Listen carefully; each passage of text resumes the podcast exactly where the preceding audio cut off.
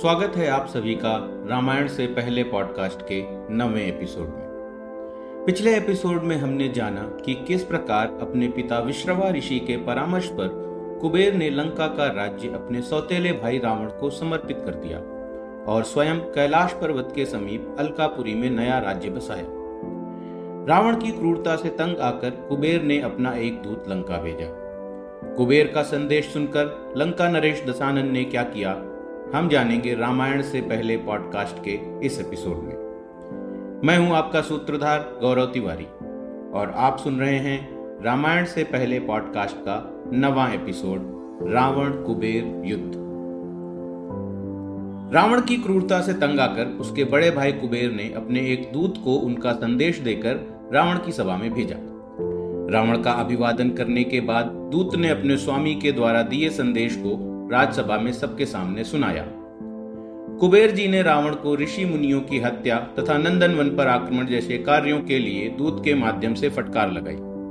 परंतु उनका उद्देश्य कभी भी रावण को नीचा दिखाने का नहीं था। इसके विपरीत, वह तो केवल अपने भाई को अधर्म का मार्ग त्याग कर सदाचार को अपनाने हेतु उपदेश दे रहे थे। आगे कुबेर जी ने उस संदेश में अपने छोटे भाई का मार्गदर्शन करने के उद्देश्य से स्वयं के साथ घटी एक घटना का बखान किया। जिसके चलते उनका जीवन सदा के लिए बदल गया था। और वह अब इसी परिवर्तन की अपेक्षा रावण से भी रखते थे।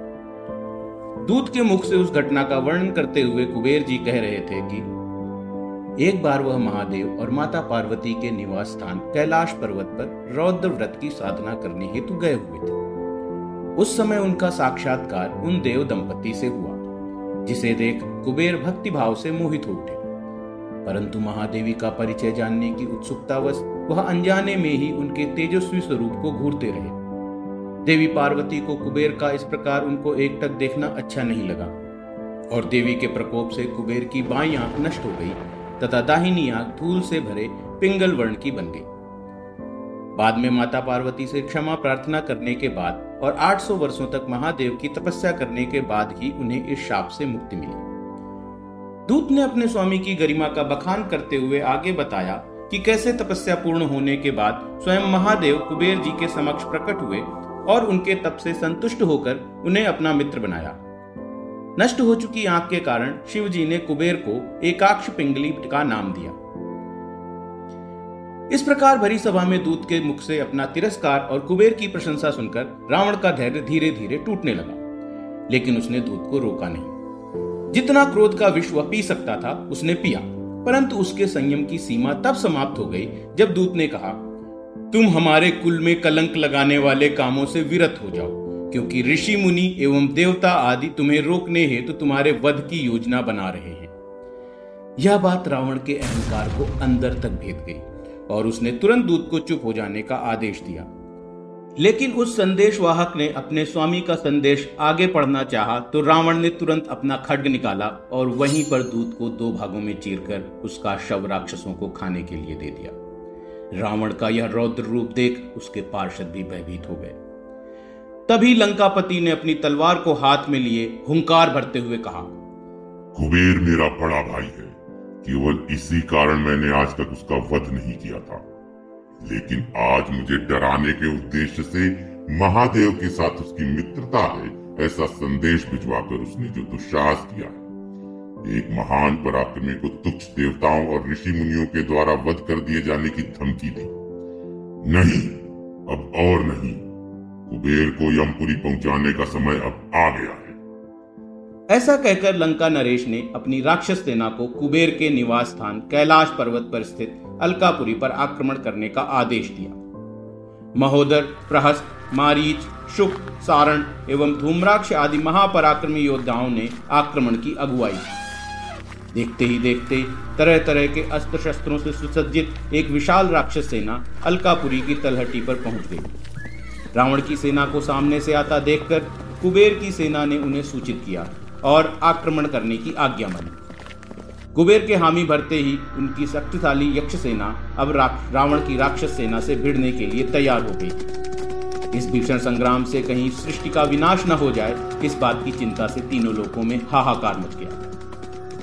युद्ध के प्रारंभ में गदा, मूसल, तलवार, तोमर तथा शक्ति बाणों से युक्त यक्षों की सेना रावण की सेना को पीछे ढकेलने लगी। लेकिन लंकापति ने अपने आक्रामक सिंहनाथ से अपनी सेना का मनोबल टूटने नहीं दिया। और देखते ही देखते युद्ध की दिशा बदलने लगी। रावण स्वयं अपनी काल दंड गदा को हाथ में लिए रणभूमि में उतरा और एक एक करके यक्ष सैनिकों को यमपुरी पहुँचाने लगा। अपने अग्निवर्षी बाणों से उसने कई सहस्त्र यक्षों को जलाकर भस्म कर दिया। रावण के इस शौर्य को देख प्रहस्त महोदर आदि राक्षस भी दो गुने उत्साह के साथ युद्ध करने लगे। उस महासंग्राम का दृश्य ऐसा था, जिसे देखने हेतु आकाश में ऋषि, मुनि, गंधर्व और देवताओं की भीड़ जम गई। इसी समय युद्ध भूमि में कुबेर के एक प्रबल प्रतापी सेनापति संयोध कंटक का आगमन हुआ। उसने आते ही मारीच पर चक्र से प्रहार कर उसे धराशायी कर दिया। थोड़ी देर वैसे ही पड़े रहने के बाद जब मारीच उठा, तब उसने दोगुने बल के साथ संयोध कंटक पर आक्रमण कर उसे पराजित कर दिया और कुबेर का यह सेनापति रणभूमि से भाग खड़ा हुआ संयोध कंटक को पराजित करने के बाद राक्षस सेना का मनोबल मानो आसमान को छूने लग गया। लंका नरेश ही सबसे पहले अलकापुरी के मुख्य द्वार पर पहुँचा।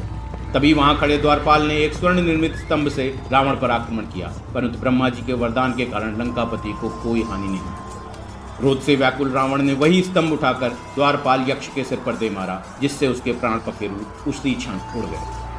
अब रावण अपनी सेना के साथ मुख द्वार को पार करता हुआ कुबेर के महल के बाहर जा पहुँचा। उस समय तक आधी से ज़्यादा यक्षों की सेना छत्रभंग दे चुकी थी। इस संकट की घड़ी में कुबेर जी ने अपने प्रधान सेनापति मणिभद्र को युद्ध भूमि में भेजा। लेकिन राक्षसी माया के माया युद्ध के सामने वह भी ज़्यादा देर नहीं टिक पाया मणिभद्र अपने साथ पाँच हज़ार यक्षों की सेना लेकर युद्ध में उतरा था, जिसमें से एक हज़ार सैनिकों को अकेले प्रहस्त ने ही मार गिराया। वहीं महोदर और मारीच ने दो दो हज़ार सैनिकों का संहार कर डाला। अब शेष बचे मणिभद्र ने अपना जीवन बचाने हेतु रावण पर तीन शक्ति बाणों से लगातार प्रहार किया, परंतु ब्रह्मा जी के वरदान के चलते लंकापति को कोई आँच नहीं आई मणिभद्र के आक्रमण से क्रोधित रावण ने उसके सिर पर प्रहार किया, जिसके कारण मणिभद्र का मुकुट उसके सिर से खिसक एक तरफ़ लटक गया। इसी कारण मणिभद्र को पार्श्वमौली के नाम से भी जाना जाने लगा। इस प्रकार रावण के हाथों पराजित होने के बाद मणिभद्र भी रणभूमि से भाग खड़ा हुआ। अब अंततः युद्ध की वह घड़ी आ चुकी थी, जिसमें विश्रवा जी के दो पुत्र एक दूसरे के समक्ष हाथों में शस्त्र लिए खड़े थे। कुबेर जी ने सबसे पहले मारीच पर प्रहार किया, जिसके कारण वह धराशायी हो गया। इसके बाद उन्होंने रावण पर आग्नेयास्त्र से आक्रमण किया, जिसे रावण ने वरुणास्त्र से शांत कर दिया। फिर जैसे ही कुबेर जी रावण की ओर गदा से प्रहार करने हेतु अग्रसर हुए, रावण ने अपनी मायावी विद्या का सहारा लिया और अपना रूप परिवर्तन करने लगा। कभी वह बाघ बनकर युद्ध करता तो कभी सुअर बनकर, कभी पर्वत का रूप धारण कर लेता तो कभी समुद्र का। इस प्रकार रावण कुबेर जी को विस्मय में डालने लगा, जिसके चलते वह उस पर प्रहार करने में असमर्थ इस प्रकार लुका छिपी खेलते हुए अंत में रावण ने मौका पाकर कुबेर जी के सिर पर अपनी गदा से एक भीषण प्रहार किया और उसी क्षण एकाक्ष पिंगली धनाध्यक्ष वहीं पर किसी कटे हुए वृक्ष की भांति खून से लथपथ होकर गिर पड़े। कहीं रावण उनका वध न कर दे, यह सोचकर शेष बचे उनके कुछ पार्षदों ने अपने जीवन की परवाह किए बिना अचेत कुबेर जी को उठाकर अपने साथ ले गए और नंदन वन में ले जाकर उन्हें छिपा दिया। कुबेर को परास्त करने के बाद अब लंकापति रावण का अहंकार सातवें आसमान को छूने लगा। अपनी विजय के सूचक के तौर पर रावण ने कुबेर जी से मन की गति से उड़ने वाला उनका पुष्पक विमान भी छीन लिया।